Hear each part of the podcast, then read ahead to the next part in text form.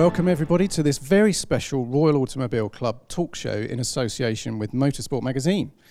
I'm Nick Trott, I'm the editor of Motorsport, and today I'm joined by features editor Simon Arron and an online content assistant Jack Phillips. And today we welcome Emerson Fittipaldi, one of the very greats of global motorsport. Emerson became the youngest Formula One world champion in 1972 in only his second season in F1 and followed that with success two years later in 1974. Emerson went IndyCar racing in the USA in the 80s and 90s, winning the championship in 1989 and the Indy 500 race twice. And as recently as 2014, uh, Emerson, you raced in a round of the FIA World Endurance Championship um, in your home country, I believe. Um, and this year, Emerson has revealed, revealed the Fittipaldi EF7, a supercar to take on Ferrari and Porsche. Emerson, it's an absolute pleasure to host you here at the Royal Automobile Club. Thank you for joining us.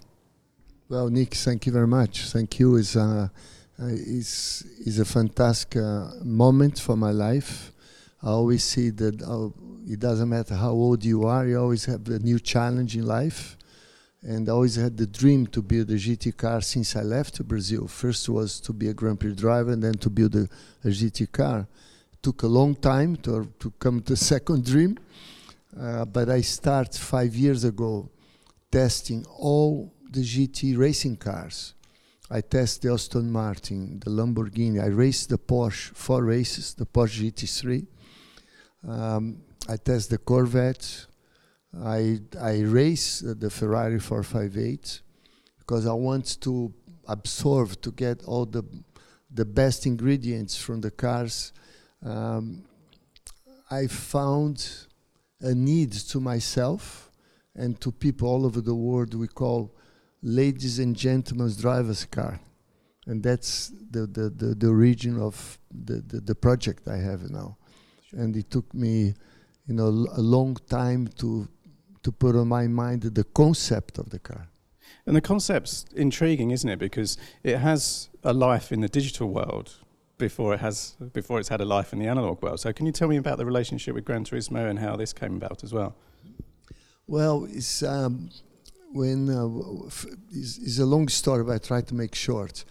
I went to Germany to Hans Werner Aufrecht, who is the founder of AMG, and now has HWA, who is the race division for Mercedes on DTM, and uh, all the Mercedes GT3 cars are built there and I'm, I'm very, I had a very long relationship with Hans. I said, I want you to consult to build the car. He said, Emerson, come back a month. And I was surprised, say, I can build the car here.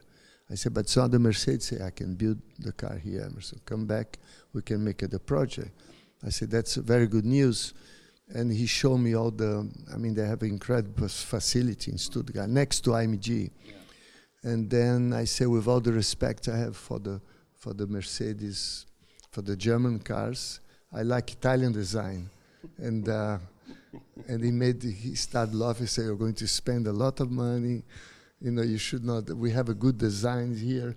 But anyway, I took one of his director, uh, Stefan Paterschneider, to Pininfarina, and they love it. I mean, Pininfarina has so much history. It's eight, seven years old. Um, Paolo Pininfarina say I can design your car because uh, Marchionne from, from Fiat just split from Pininfarina to, to have their own styling Ferrari studio at Maranello. And then arrived the right time and the right place. Uh, the Germans like the idea. And Pininfarina uh, loved to design after, is, after the design, the last uh, Ferrari is the first non-Ferrari car they yeah. designed and they have this very good relationship with um, PlayStation, yeah. with Gran Turismo, because the, the EF7 is really a Gran Turismo car. Yeah.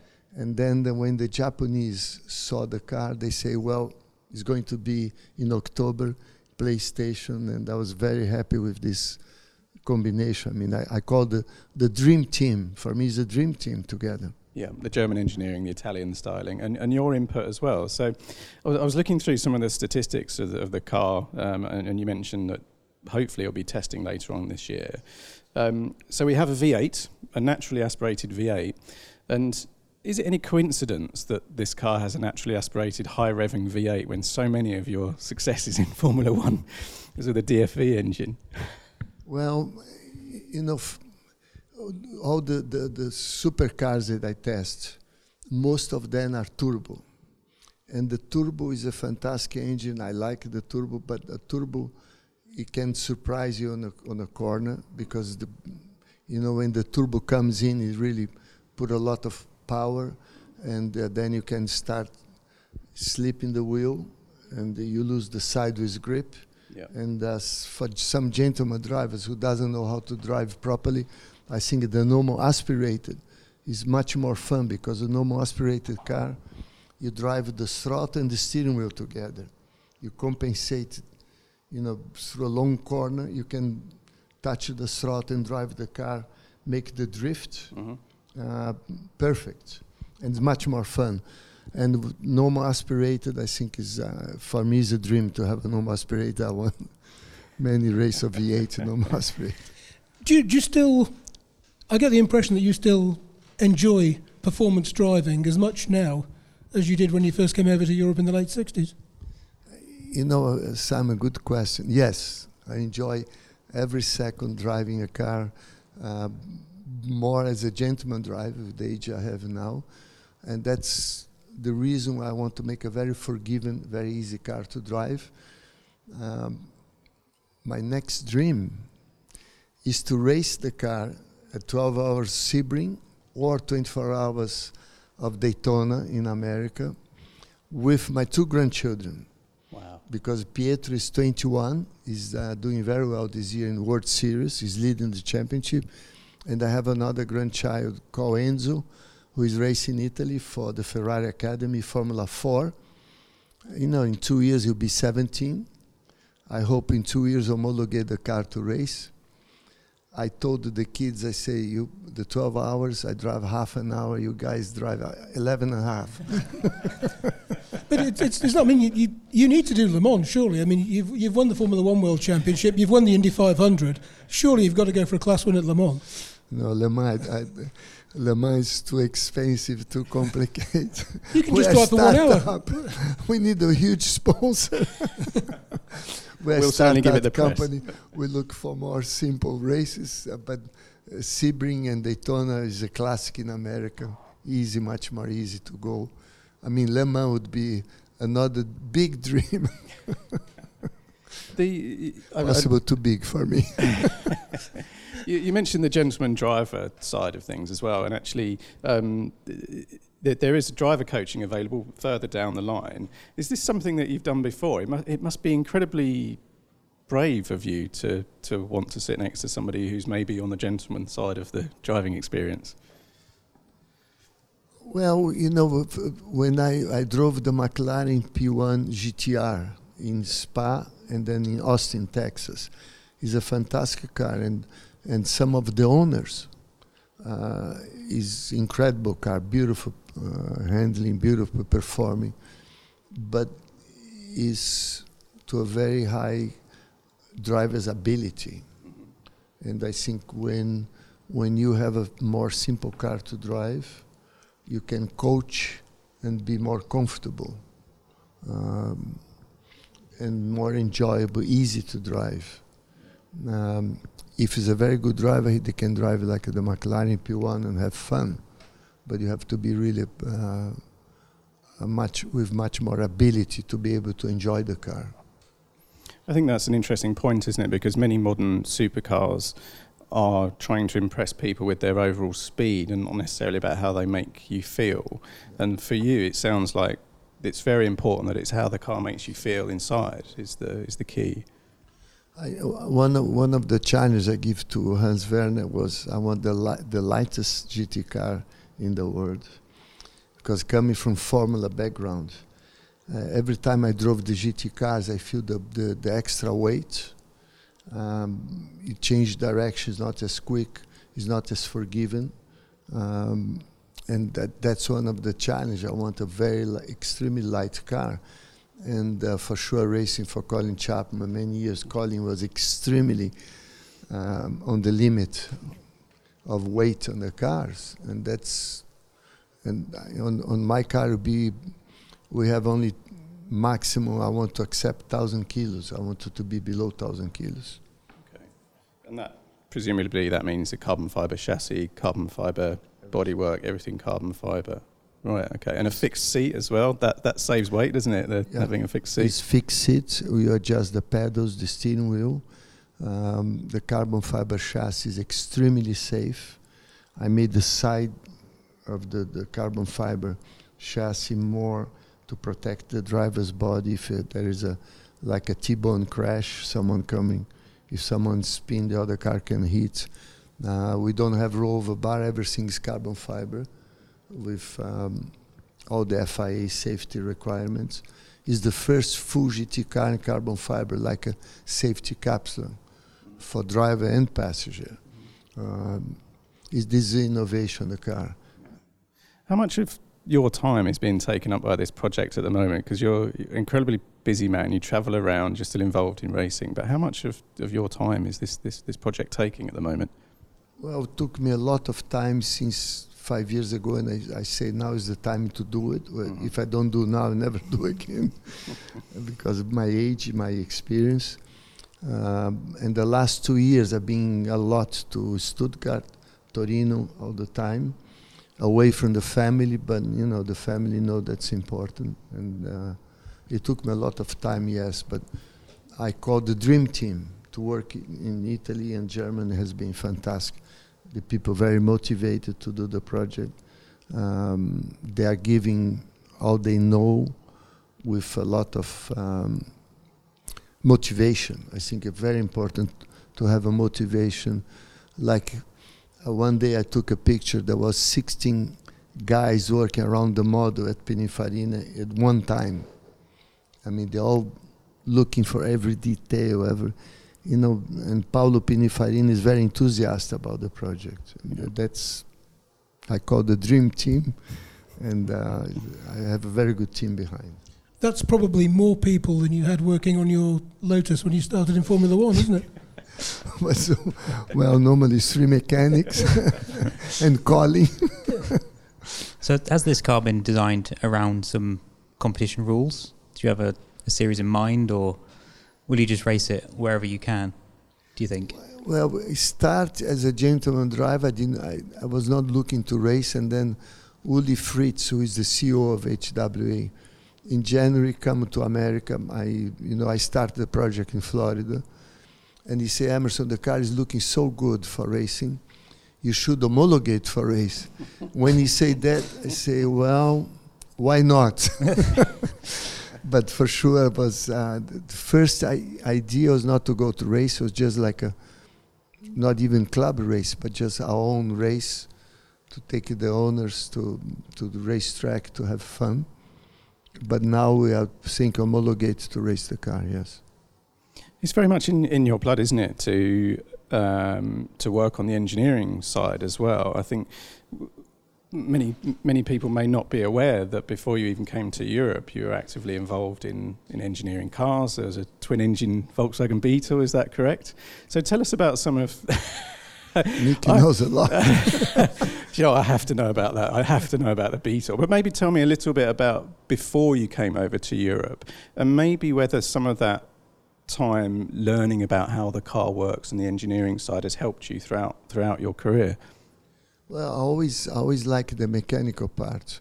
And when I was 16 years old, I started um, a go-kart factory called Mini that still is still racing. You know, uh, Nelson Piquet race, Ayrton Senna. Everybody drove mini go-karts. A factory I started nearly 60 years ago.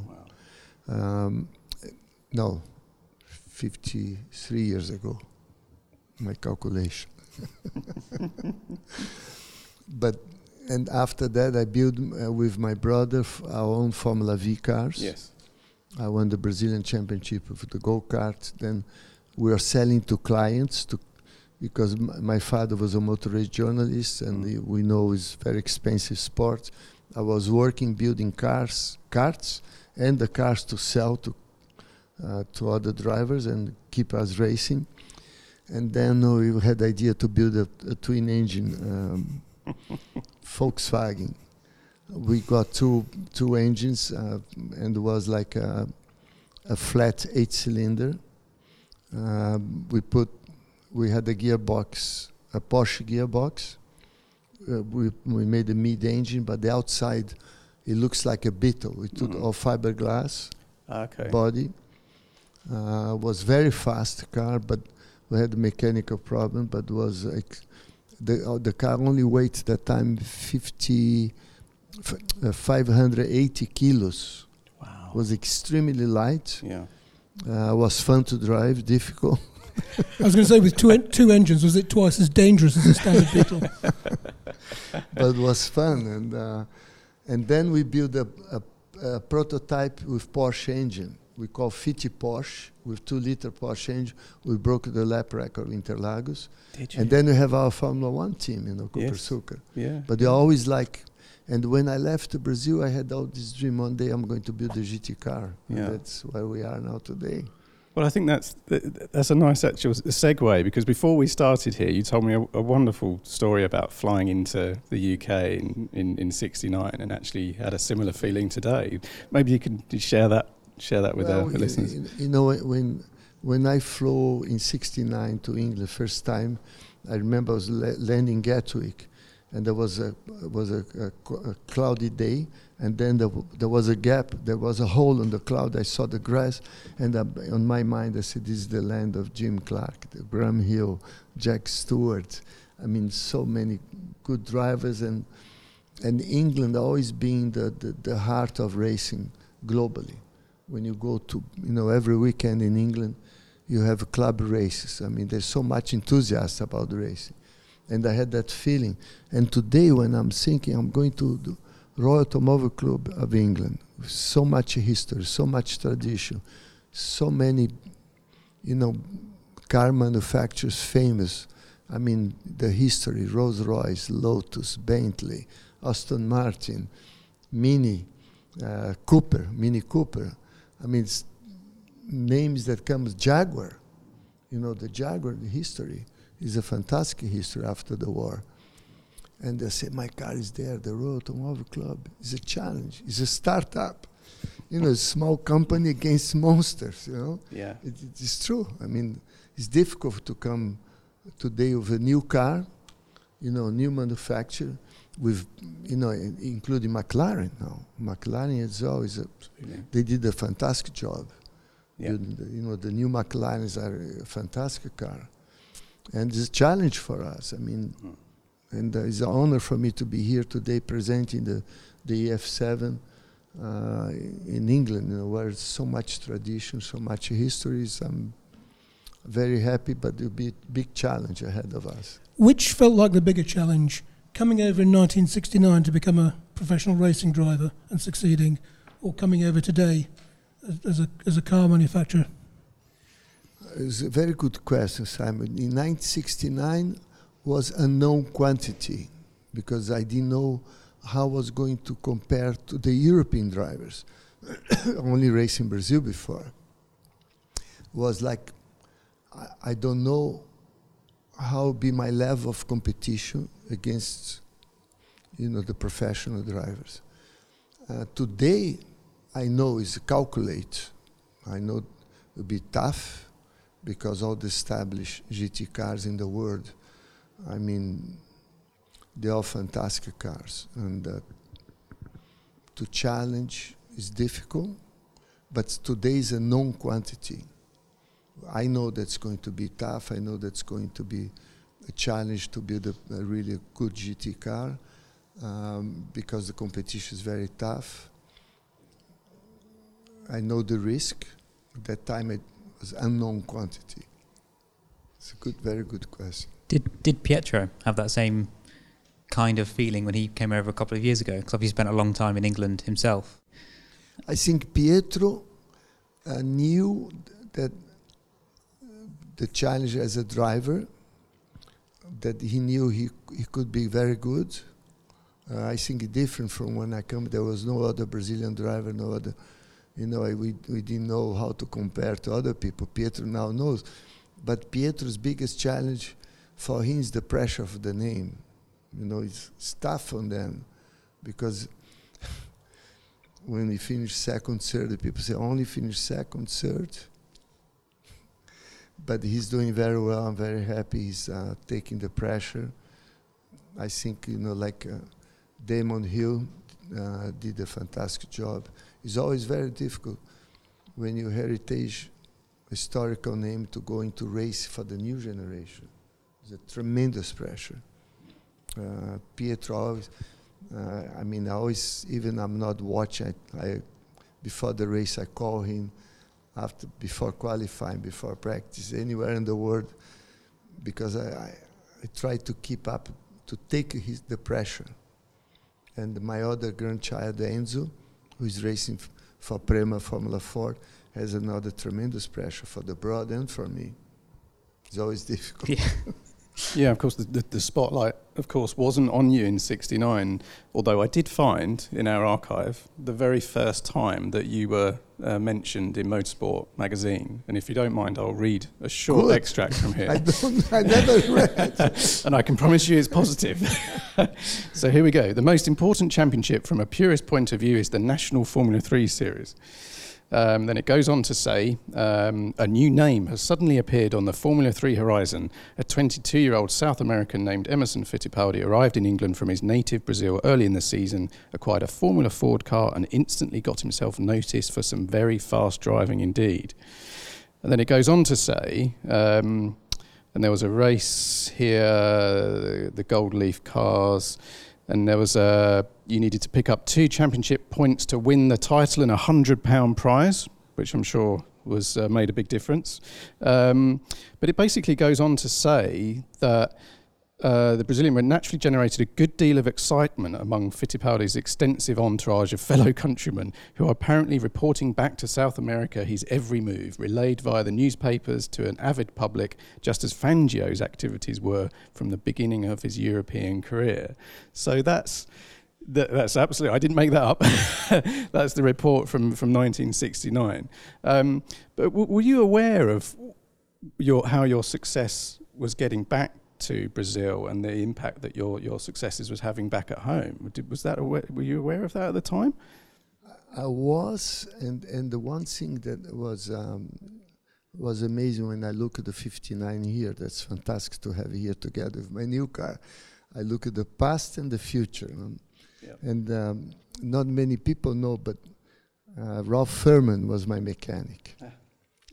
and it was his first job as a mechanic, and he he's the the son, the brother-in-law of Jim Russell. And uh, I remember when when Jim Russell come to me and said, "Well, I have my brother-in-law. He never worked in racing, but he can help you as a mechanic. For sure, he did a very good job."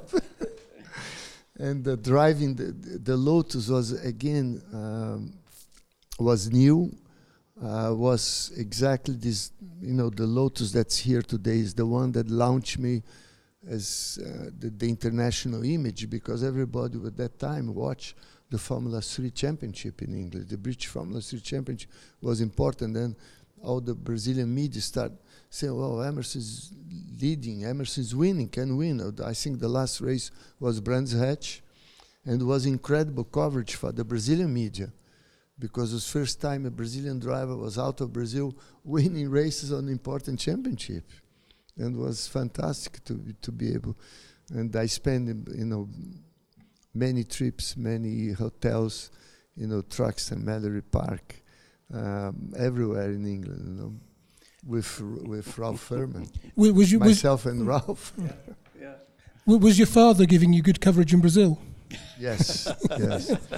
And and my Positive. father had a um, a radio um, program and a TV program, but you know my father was very uh, discreet. That he didn't want to talk too much because being the father, I always say, the father of a driver and the mother of a miss is a problem. but my father was very good. He was always behind. The only time he lost his balance was when I won my my first world championship in Monza. He was broadcasting live, can you imagine you see the the son winning the world championship, first time for Brazil. He was very emotional, and I still have the record from his uh, the last five laps in Monza. Is incredible to hear, and uh, he was over revving. you for sure. Um, I'm going to move on to some reader questions. Um, we've had we've had so many readers' questions. One of the best responses we've ever had, and actually, um, Lotus comes up inevitably. Um, and the first question from Brian Gerrig: um, How was your relationship with with Chapman and also with Peterson? So, if you can tell us a little bit about your relationship with with those two. Well, first, you know, uh, I, I told on the lunch today. I remember when I won the British uh, Formula 3 Championship, first year I was in England, Colin called me to have a meeting. And I, I look, I you know, Colin was sitting on his desk, I was on the, on the chair, and I'm looking and I'm thinking, this is Colin Chapman. I'm talking to Colin Chapman, my legs start shaking. I was so nervous. And he said, Emerson, I want you to sign next year to drive Formula One. I was only drove Formula Four, Formula Three and uh, was my intuition, my instinct was controversial shock. I say if I accept and I cannot deliver, it'll be a problem. Or I take a risk to burn my career. And then I say, first I say, Mr. Chapman, I'm not ready for f- Formula One. I would like to have Formula Two before. And I was expecting his answer. And then he said, okay, Emerson, you, you, you run half season next year Formula 2 and we can start the British Grand Prix. Good. that was my first meeting with Colin. I never, uh, and when, you know, Jim Russell was in Snetterton, you know, driving Lotus, everybody was telling Colin, you know, what was happening. And then Colin wanted me to drive. And then the same same month, Frank Williams flew to. He was learning how to fly. He flew to Norwich. I was I was living in a small house in Norwich, and uh, Frank called me, arranged a meeting, and say, "Emerson, I want you to sign for me with Piers Courage." Yes, and uh, I have both, Yeah. uh, and uh, and then he took me to De Tomaso, Italy, who was making the the Tomaso Williams.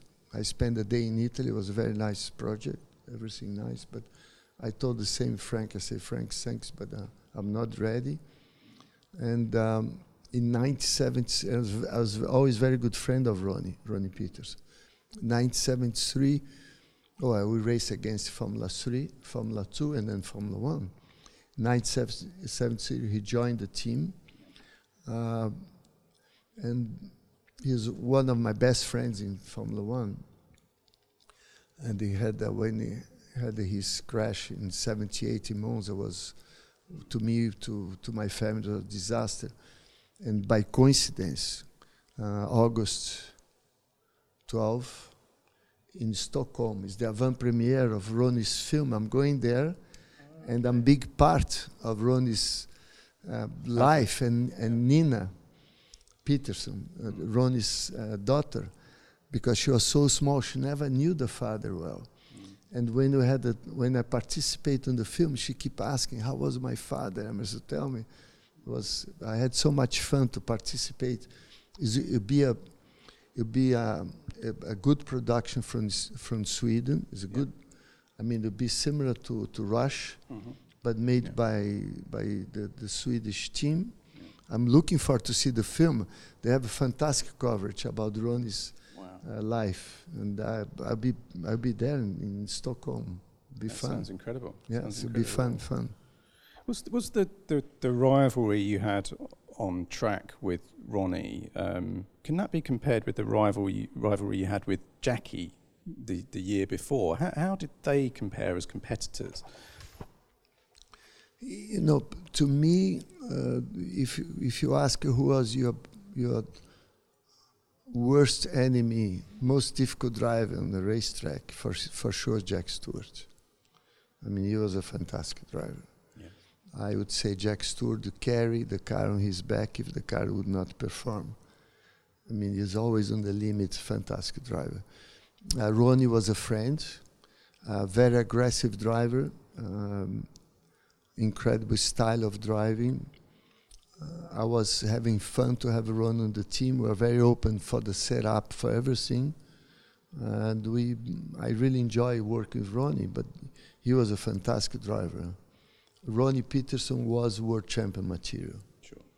And it didn't happen, but he had the capacity.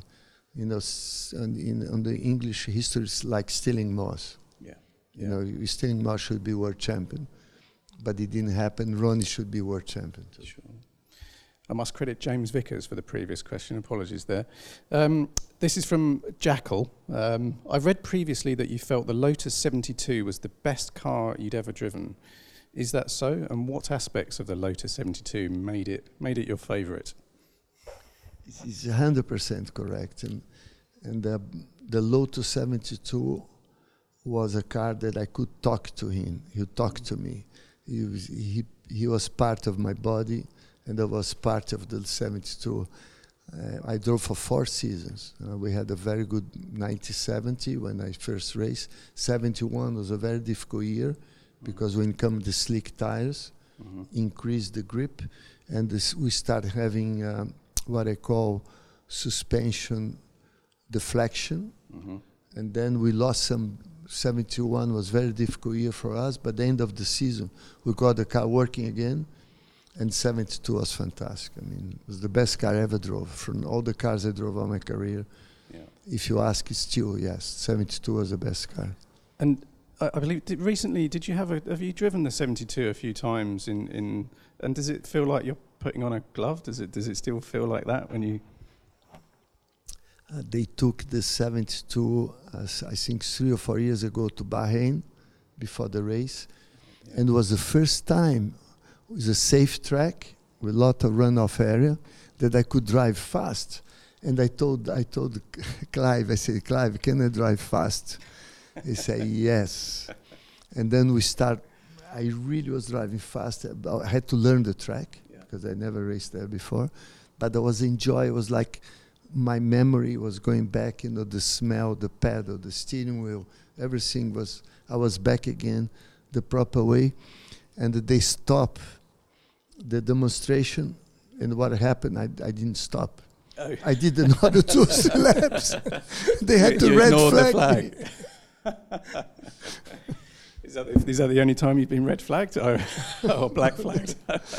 because when you drive like in Goodwood, it, Yeah. I, you you have the feeling to be back in the cockpit, Yeah. but you don't have the feeling cornering, braking, feeling how the car was.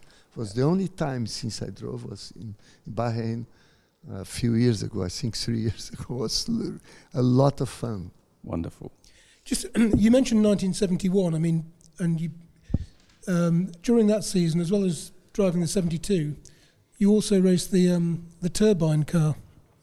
Well, I mean, you drove it in two I think Brands Hatch and Silverstone, the non-championship races, and then Monza in the Italian Grand Prix. How did you feel about that project? I know it didn't last for very long, but I mean, what were your feelings about it? I think it was a big challenge uh, to Colin to, to, to make a turbine Grand Prix car. I, I told today to Clive Chapman on lunch. Um, the first time I watched the car running was John Miles at Hethel. They had um, the local racetrack, small racetrack, using the runway for airplane runway. After three laps, Joe Miles break at the end of the straight. I was with Colin Chapman watch. He doesn't stop, goes through the fence into the cattle field. he comes back white, no brakes. And uh, we had to order from Lockheed huge pads, huge brake disc that didn't exist at that time because you, you have to stop the car and the turbine. The turbine is always when you back off, still the the turbine is pushing the car forward. And then was was um, I had the alarm on the dashboard, a red light with sensors on the pad. Uh, if the red light goes on, come in. No brake pads, and it was a big challenge. Um, to all the cars that I race, that was the highest risk for a driver to drive the turbine on a, on the road circuit, the Grand Prix track. And you raced it at Monza, the fastest track of them all. Yes. and the car had a huge fuel tank because that time you didn't stop. Yeah. The car was very heavy in the beginning of the race, and uh, through the inf- through the chicanes, through the Ascari corners, um, was quite slow because the heavy fuel. But knowing Colin Chapman, he was a genius. I knew if you continue, that car would take over Grand Prix racing. It's just question of time, engineering, uh, develop the car, and then by the end of the year, if, because we race after Monza, we race in Hockenheim on a Formula 5000 race, and I was extremely fast in Hockenheim. It was the second really uh, challenge to us, and then I think FIA look Mm. and told Colin, no turbine cars in Formula One. But it was, uh, you know, Colin was was incredible. He was a genius. Uh, he would found a solution to make the car very fast. Was getting there. There was. Um, did you you raced the car at Brands Hatch as well? Is is that right? Seven, 71, I think. Yeah. Um, my father was there. He interviewed you at 71 at Brands Hatch. Absolutely. So very very circular. um, and, and what he said, it drew a crowd um, because it was quiet. Usually a racing car draws a crowd because it's noisy. But he said he's never seen anything like it. You going into paddock with this thing just whistling. Um, but he sensed that there was there was brake there would be brake issues with the cars. Well, I, Brands Hatch, there's another story. I was the end of the straight. Um, I break the end of the straight. The rear wishbone broke. The rear wheel turned. I made this 360. Didn't hit anything. I stay on the asphalt. And um, the rear wheel was off. I went back to the pit very slow, dragging the rear wheel.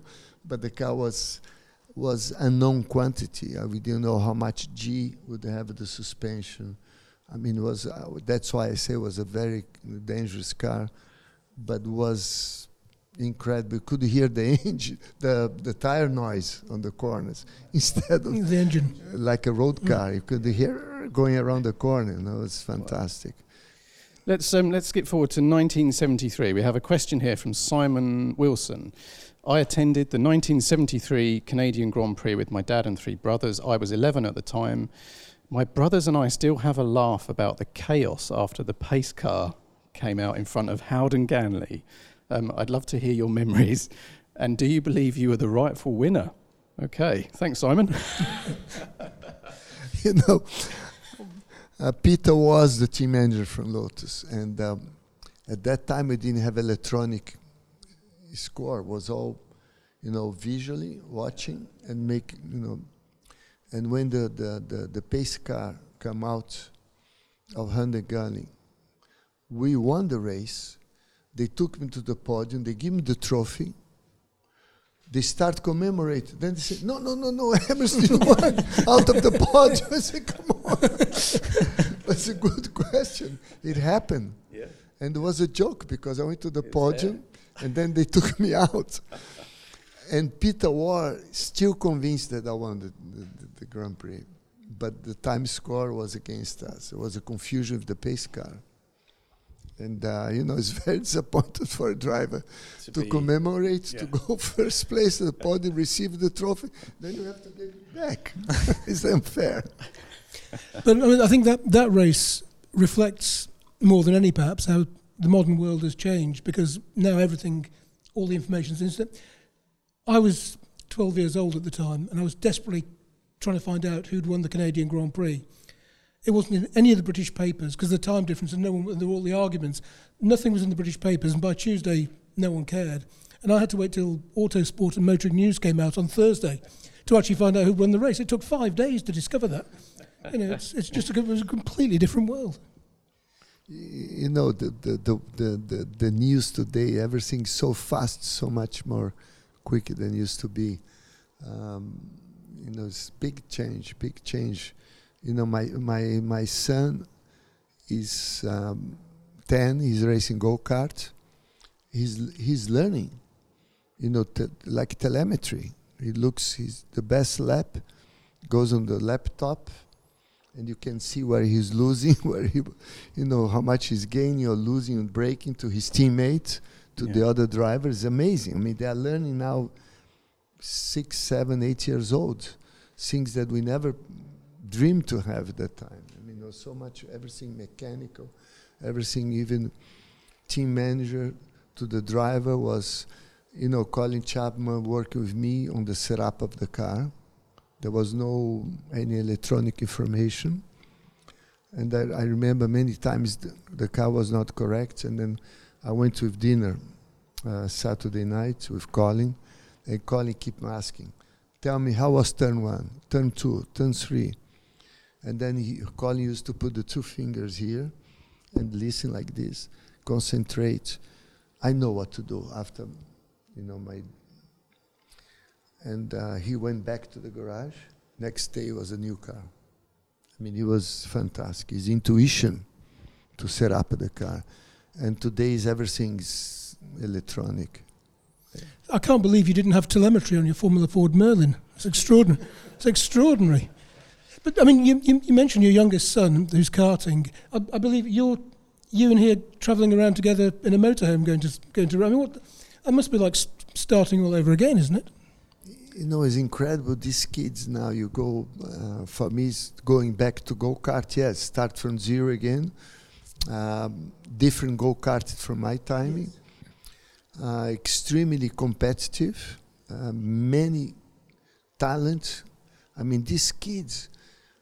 Um, my son raced in São Paulo yesterday. We just got the plane. He's here today.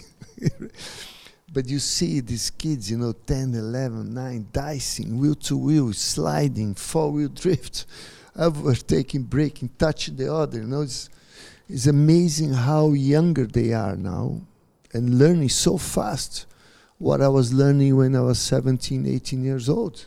They are learning 10 years younger than we when we started in the 70s, on the 60s race. It's amazing the difference and there's so much talent to these kids the way they they learn i mean it's amazing amazing and they're going uh, yesterday he was hitting you know in miles 65 miles you know 110 120 kilometers per hour seven years eight years ten years old kids you know it's Incredible. amazing how changed racing Yeah. Do you, do you feel, uh, looking back on the late seventies, do do you feel you were a better driver in in in the Copersucar that you drove in the in the late seventies than you were when you were in a car that was front running at the beginning of the seventies? How did how did your driving change, if at all? I, I always say in life, um, I think any sport, every new experience you are learning, you're getting better. And in motor race, every kilometer, every mile that you do on the racetrack, you are learning. As long as you have the motivation to give the 100% of yourself, you always can improve. And I think through uh, experience, you get better, even if the age is working against you, you have a balance. And the athlete has to know when the curves start going down. You know, but uh, I had some of my best races. I didn't win. I was running third, fourth, and uh, I'm sure a lot of drivers have the same experience I have. People say, "Oh, he won the race. It was a fantastic race," but possible he had a much better race and he finished third, second, fourth than winning. you talk about age working against you as you get older, but you retired from Formula One, stayed away from racing for a couple of years.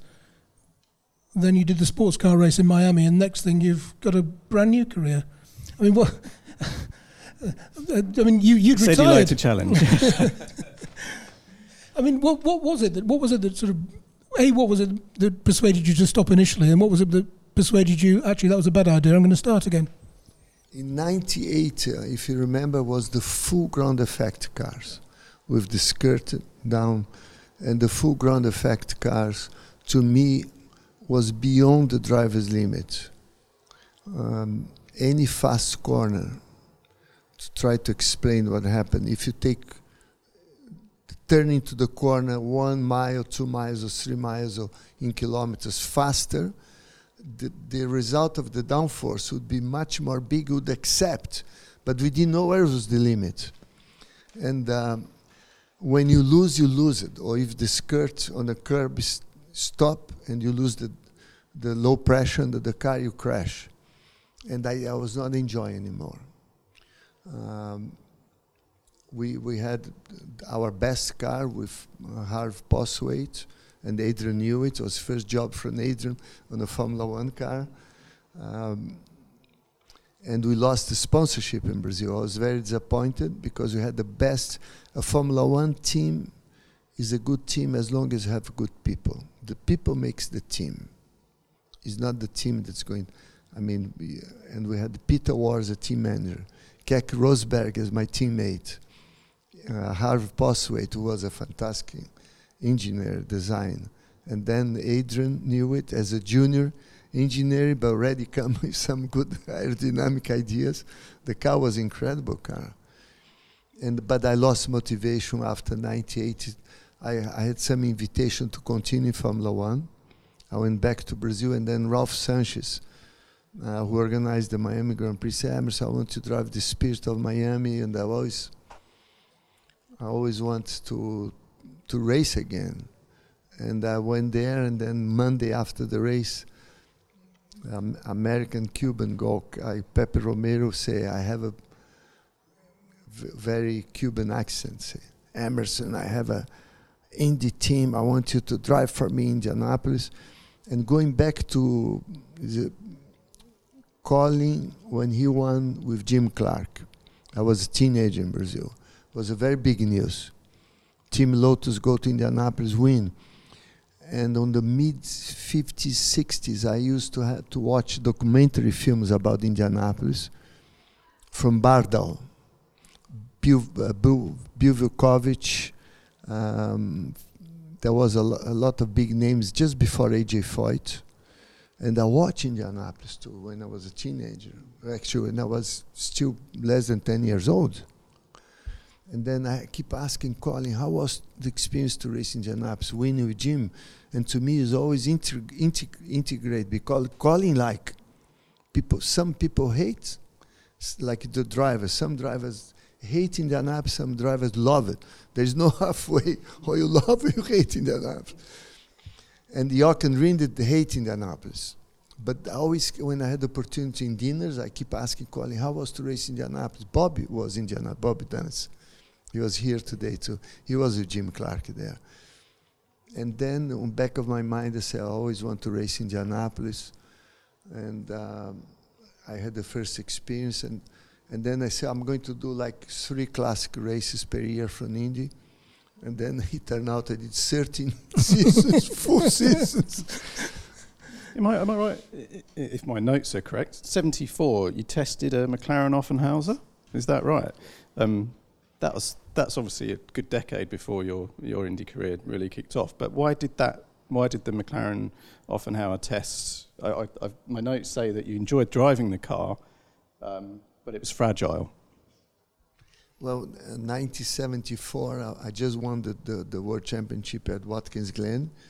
They flew me to Indianapolis. I drove the Johnny Rutherford's winning McLaren of that year. Um, I had a very good coaching from AJ Foyt when I arrived in Indianapolis first time. It was very interesting.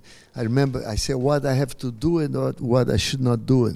And then on back of my mind, we, coming from where I come, I never could do it. Say, oh, Emerson, if you lose the back end, turn the steering wheel to the inside, the car spin to the inside, don't hit the wall. But how you know the reflexes the reflex the opposite. I always correct but anyway that's one of his number one advice to me. And i enjoyed the the mclaren. Uh, was a beautiful balance car. I was getting the speed quite quick. Uh, very smooth driving. Uh, next year they want to race uh, sponsored by texaco. Would be the texaco star race in indianapolis.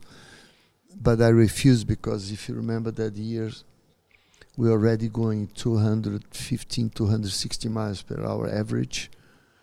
and then um, when they hit the wall, just disintegrate. The, the monocoque was a three millimeters aluminum, and uh, I said no, I'm not racing the one. Now, eight, ten years exact, ten years later, was already carbon fiber Yeah. that actually saved my life in Yes. Indianapolis, Yeah. Michigan Speedway. Okay. Um, we're It's going a lot of history. Joe, we're going to jump around now Good 'cause we have so, questions. so many questions, and you're giving some fabulous answers as well. Um, so we mentioned earlier on that wa- there were some opportunities in F1 in the early 80s, and Oscar Matsurath um, has mentioned that maybe there was an opportunity with Alfa Romeo. And another one of our, our readers, um, oh no, hang on, same guy, Oscar. He's very very well very well informed, Oscar.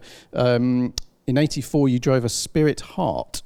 Um, what are your memories of the Spirit? Uh, did it help you choose to pursue your career in CART? And did you ever come close to driving for Alfa Romeo in Formula One?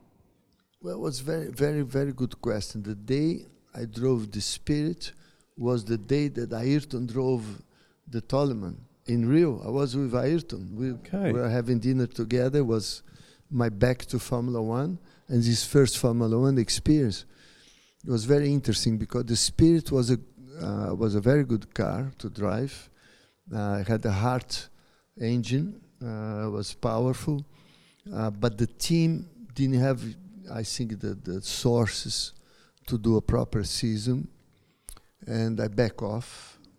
Um, was already carbon fiber starting car that was much safer, and I was uh, I was with Ayrton the same day when he tested the Toleman in Rio de Janeiro uh, at the racetrack, and Alfa Romeo made the offer for me to drive but I, I didn't want to go back to Formula One that time. No. No. Okay.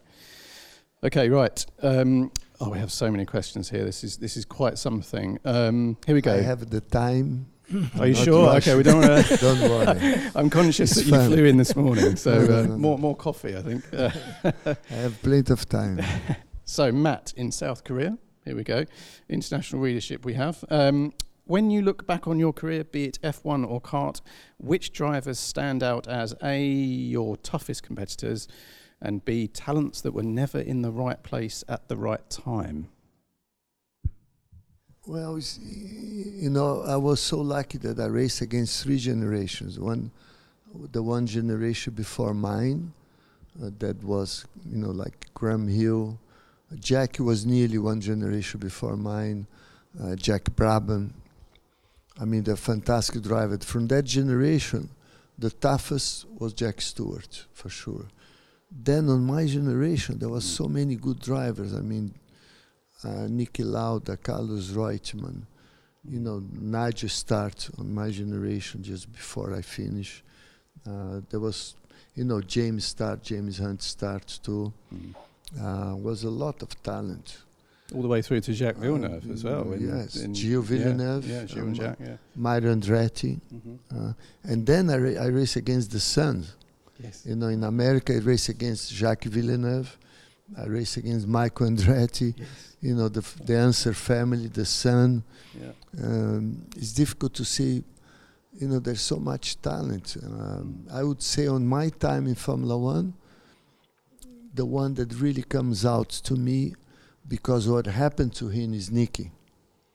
Because, uh, you know, when, when he had the crash in Nürburgring, uh, that w- this is the, the toughest part of Formula One.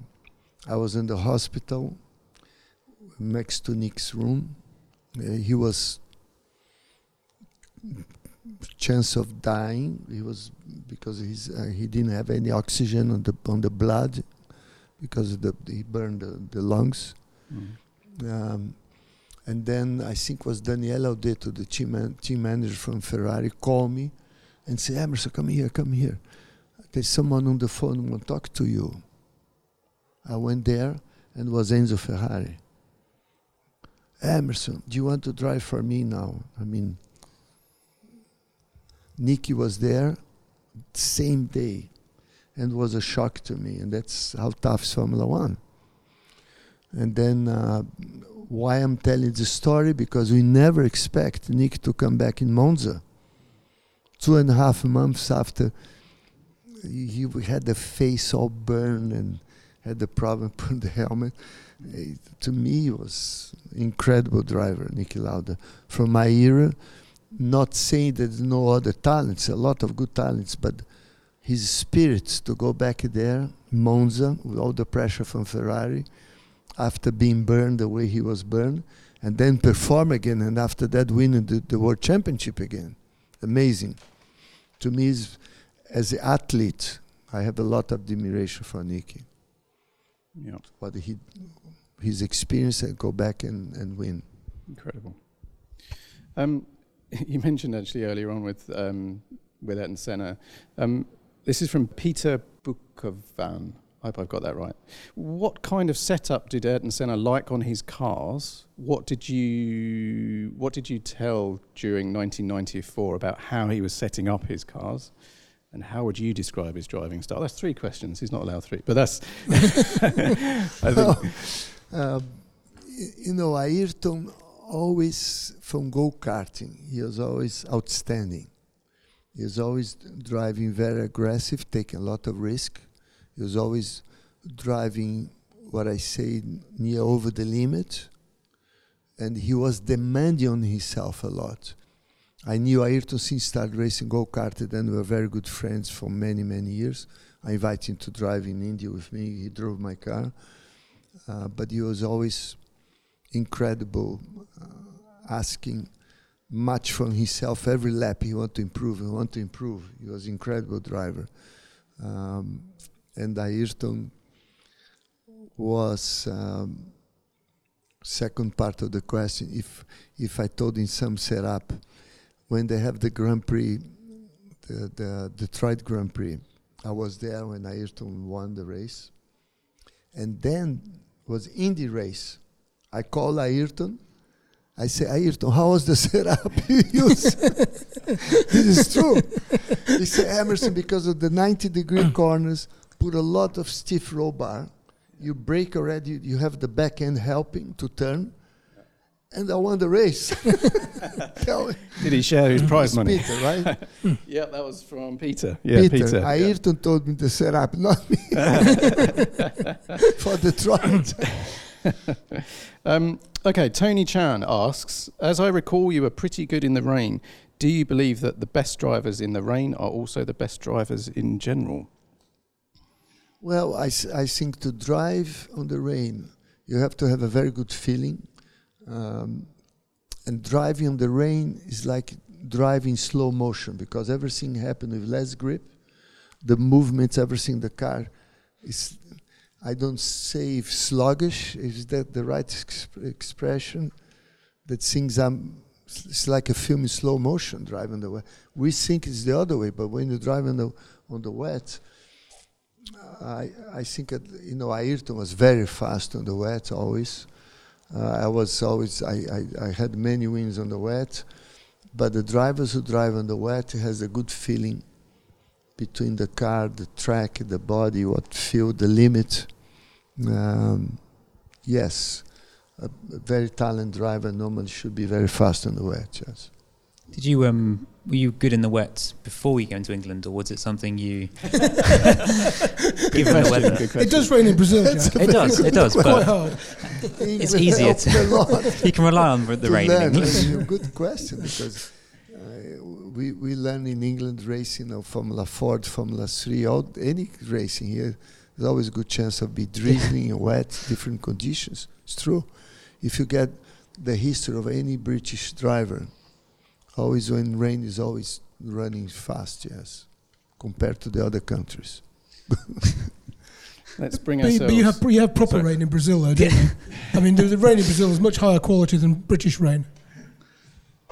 Brazil is thunderstorm, um, and actually, it's in 1974, the British Grand Prix. It was my last Grand Prix win. It was sunshine, and then I see a black cloud coming towards the track. And I had experience in Brazil in racing that sometimes when the black cloud like that comes, is a lot of water. And I look, it's, it's going to rain. Now I think I was running second in the race. Silverstone was very fast at that time. and then uh, the cloud got closer. I, st- I went by uh, the end of the straight, I filled my visor. Next lap, I come in. I was first to come in, and Teddy Mayer, the team manager for McLaren, put the wets. I went out, big rain, 12 cars crash. Yeah. I don't know if you remember. I this. do remember very well. Yes, yeah. And then I was so lucky, and then um, I, I come out of the pit. I'm going flat out on the straight. Very bad visibility. It was a big rainstorm. It was thunderstorm. Yeah. And then I saw the back of a car just grow. He was going first gear with slicks, trying to go back to the pit. I missed by that much, and was um, Mario Andretti driving the Viceroy Grand Prix car, the American team. I'm sure Mario never saw who went by. and when I was racing Indy, I say, Mario, do you remember Silverstone 74, a car that nearly hit you and went like crazy? I was in top speed, you're first gear? was me. Incredible. Right, Formula One today. Inevitably, there are some, some questions around the current state of Formula One. Obviously, we had a wonderful uh, race uh, yesterday in Baku. Andrew Ryebus uh, asks, what is wrong with modern F1? What should F1 change to become interesting and excited? After yesterday, I think we had a we had a good race. But ha- what's your general assessment of Formula One today?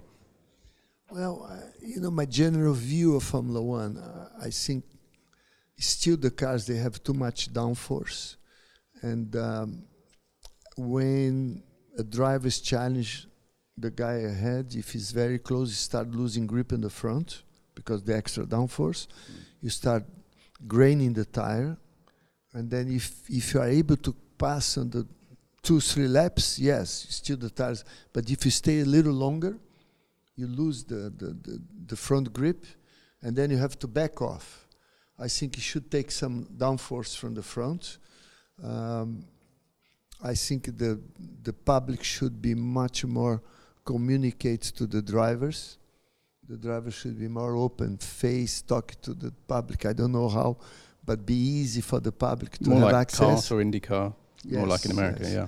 and because it doesn't matter but always the public like any sport they like to see the driver's reaction the motion the athletes. they want to see i think we are missing a little bit that in formula one uh, the cars this year i think uh, they are beautiful looking they are more muscle the big tires i like that they, they are really nice car I, I, I think we need to possible to make a shorter race my opinion two hours too long uh, the new generation with the gaming, with Yeah. everything. They want everything happen much faster. Yeah, You should make a shorter race, my opinion, or two races two on the races. weekend. Yeah, Possible one Saturday, one Sunday, or two races Sunday. I don't know, but should be more sprint race yeah, to be more challenged, more dynamic. yeah. You know, um, uh, I, I think Formula One has a fantastic future. Formula One is always Formula One. It's never going to change. Sure. but I think we need to make it more modern to the new to the new generation. You know, Yeah. I took my son last year. I was uh, stewards at the German Grand Prix in Hockenheim, and between um, Friday to Sunday, he wanted to see all the drivers. His dream was to meet Lewis Hamilton, to Nico Rosberg, to be there. No, with me, I had all the the ticket, the pass to go.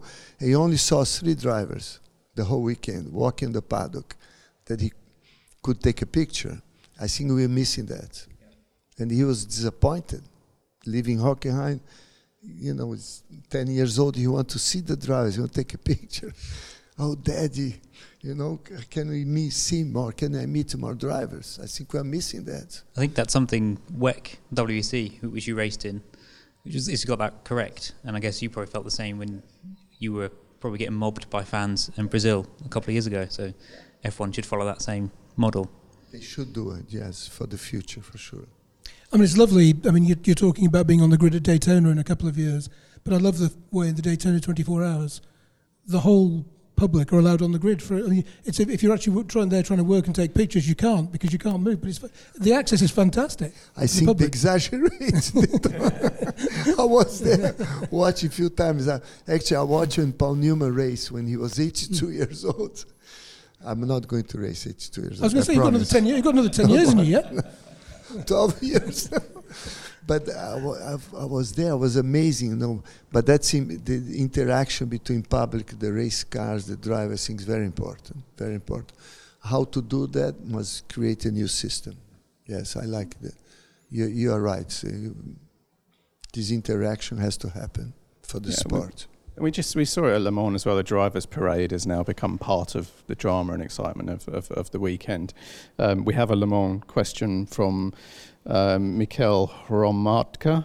I'm sure they've given me really difficult names because this is my first one. Emerson, did you ever consider Le Mans? What do you think about that race?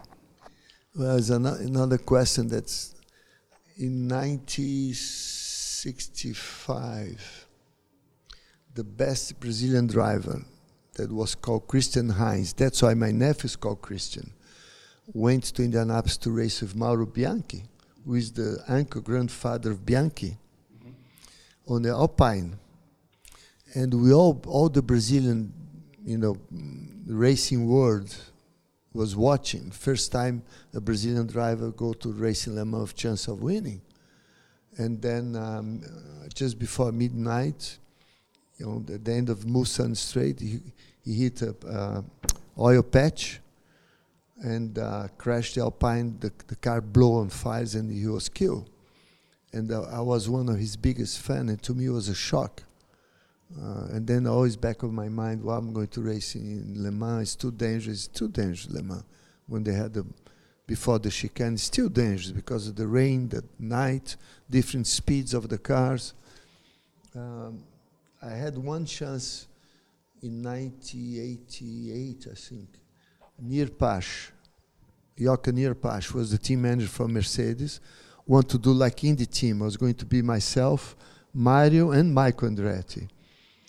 Uh, and I, I, mentally I said I'm going back to I'm, I'm, going to do the dream to race Le Mans, and then was exactly the same weekend as Portland. It was June, always conflicting with Portland um, no, it was 90 because I was already driving for Roger. I was with Penske, but I, I accept the race would be with the Neerpasch Mercedes. But it didn't happen. Now it's too late. It didn't happen. I'm not going to race Le Mans. Go on. I don't think Simon believes you. I think Simon's. No, I he's, need to encourage you. Um, Jan, Jan Lammers was there. Jan Lammers was there. Yeah, that's true. Um, yeah. Lammers race this year. Yeah, yeah yes. It's never too late. never too late. Um, it's been an absolute pleasure. Um, thank you very much. It's been it's been great to have you here. Thank you for your honesty in your answers, and actually thanks for telling us about your Fittipaldi motors as well on the EF7. It's going to be a fascinating project over the next few years, and, and we look forward to it. Thanks everyone for, for listening. Um, we look forward to catching up with you next time with another Royal Automobile Club talk show in association with Motorsport Magazine. Thank you. Thank you.